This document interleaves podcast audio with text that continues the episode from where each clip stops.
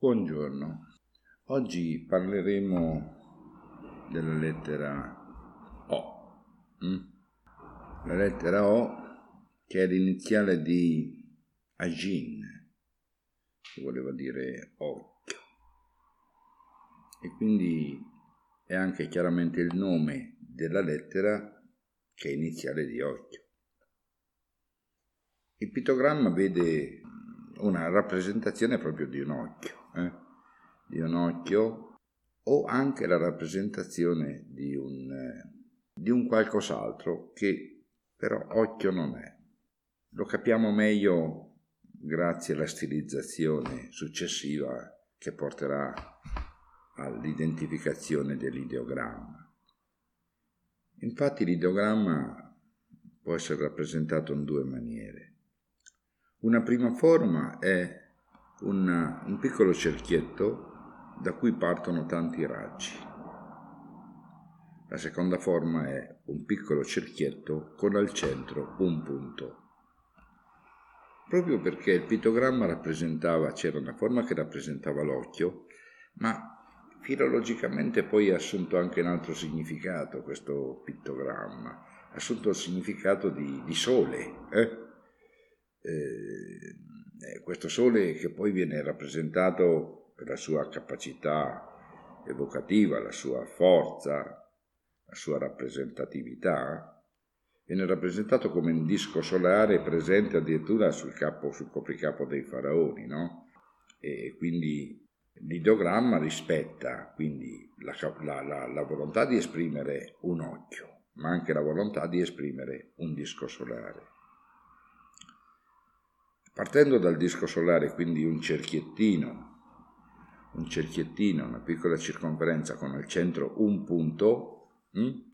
la sua riduzione e stilizzazione dà luogo a, nel proto-sinaitico, dà luogo sempre a questo cerchietto con un punto centrale, ma il cerchietto ai lati, ai poli, uno a destra ed uno a sinistra, eh, si ha un, diciamo un, un, appiattimento e quindi è come una mandorla, eh?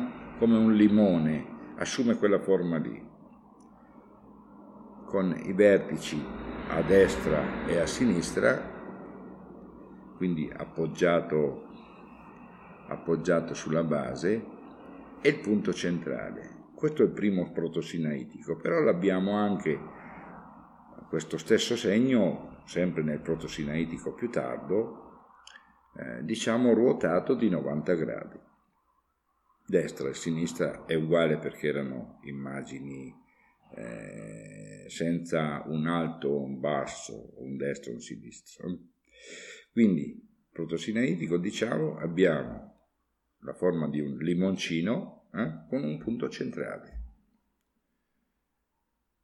E lo stesso limoncino il primo orizzontale, lo stesso limoncino ruotato di eh, 90 gradi per cui avremo che i due vertici sono uno in alto e uno in basso. Nel fenicio si riporta uguale, questo il segno ha avuto pochissime modifiche, parte con due pittogrammi e quindi due ideogrammi, ma poi ci sono pochissime riduzioni e pochissime stilizzazioni pochissime. Tant'è che nel Fenicio si ripete uguale uguale l'ideogramma che rappresentava il disco solare. Una piccola circonferenza con al centro uno o due punti, che poi diventa uno solo in un Fenicio medio e nel Fenicio più a noi vicino addirittura il disco solare viene rappresentato soltanto con una circonferenza senza è sparito il puntino centrale. Puntino centrale evidentemente non l'abbiamo neppure in greco, neppure in cirillico, neppure in etrusco e neppure in latino. Quindi è proprio la O come noi la vediamo.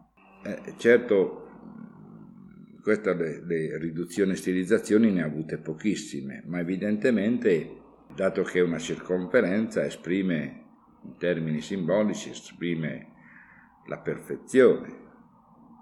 esprime eh, sì, se pensiamo all'occhio, il guardare, il vedere, il visibile, ma se pensiamo al sole, pensiamo il solare, quindi la vita, quindi eh, il benessere. E quindi per, per trasporto naturale ci identifica anche la concezione del metafisico, il divino. Non dimentichiamo che forse la prima divinità è stata proprio il sole, perché il sole è l'elemento a cui l'uomo primitivo, l'uomo della savana, guardava cercando conforto e illuminazione. Non parliamo qui ancora di illuminazione interiore, eh? ma parliamo proprio di illuminazione diurna, per poter così meglio difendersi dai pericoli che la savana poneva di fronte. E questo per quanto riguarda il valore solare. Questo vuol dire anche, ci porta al concetto anche di onniveggenza, no? Onniveggenza rappresentato infatti spesso ci sono rappresentazioni del divino come un grande occhio, ma non solo nel divino, perché è riportato anche nell'occhio che vede, l'occhio che guarda. È rappresentato anche questo occhio nel, nella banconota da un dollaro americano, presente in alto sul vertice di una piramide. E quindi la onniveggenza, ma pensando al fuoco, pensando al solare, eh, c'è anche insito un valore di potenza, di fuoco, di calore e quindi per definizione, per estensione anche di amore, di fattività, simbolo altamente positivo. È anche vero che il fuoco brucia, ma proprio perché brucia riesce a essere elemento di, mm, come potremmo dire, elemento di spiritualità importantissimo.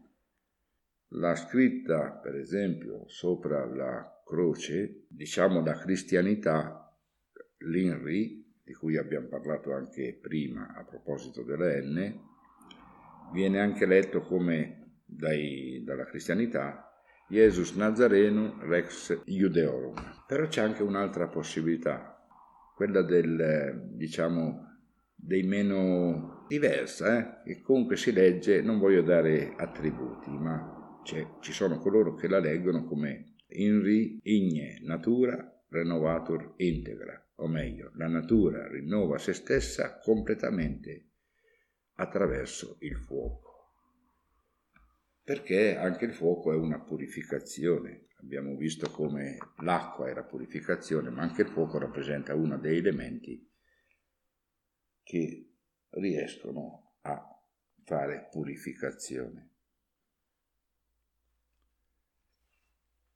Questo è importante il, il, segno. Per la verità questi segni, queste lettere contengono tutti valori simbolici importanti. Se noi per esempio pensiamo alla, al disco solare copricapo dei faraoni, eh, potremmo anche pensare come si è trasformato nella religione cristiana.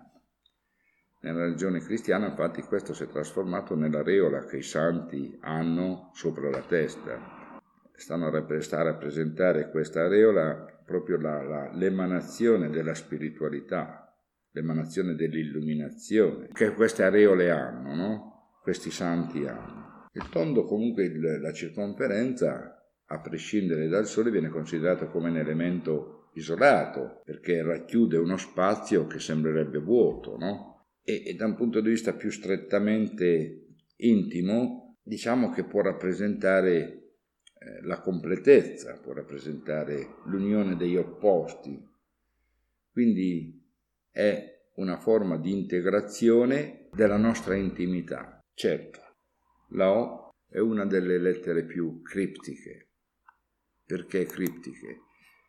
Perché in realtà con, questa, con questo segno che chiude uno spazio vuoto al suo interno intende sì la perfezione ma intende anche l'isolamento. Intende quindi la comprensione ma anche, anche la, la, la divisione e quindi intende una parte materiale ed una parte spirituale. Una parte quindi l'occhio che vede e una parte il sole che più che vede, il sole illumina. Grazie.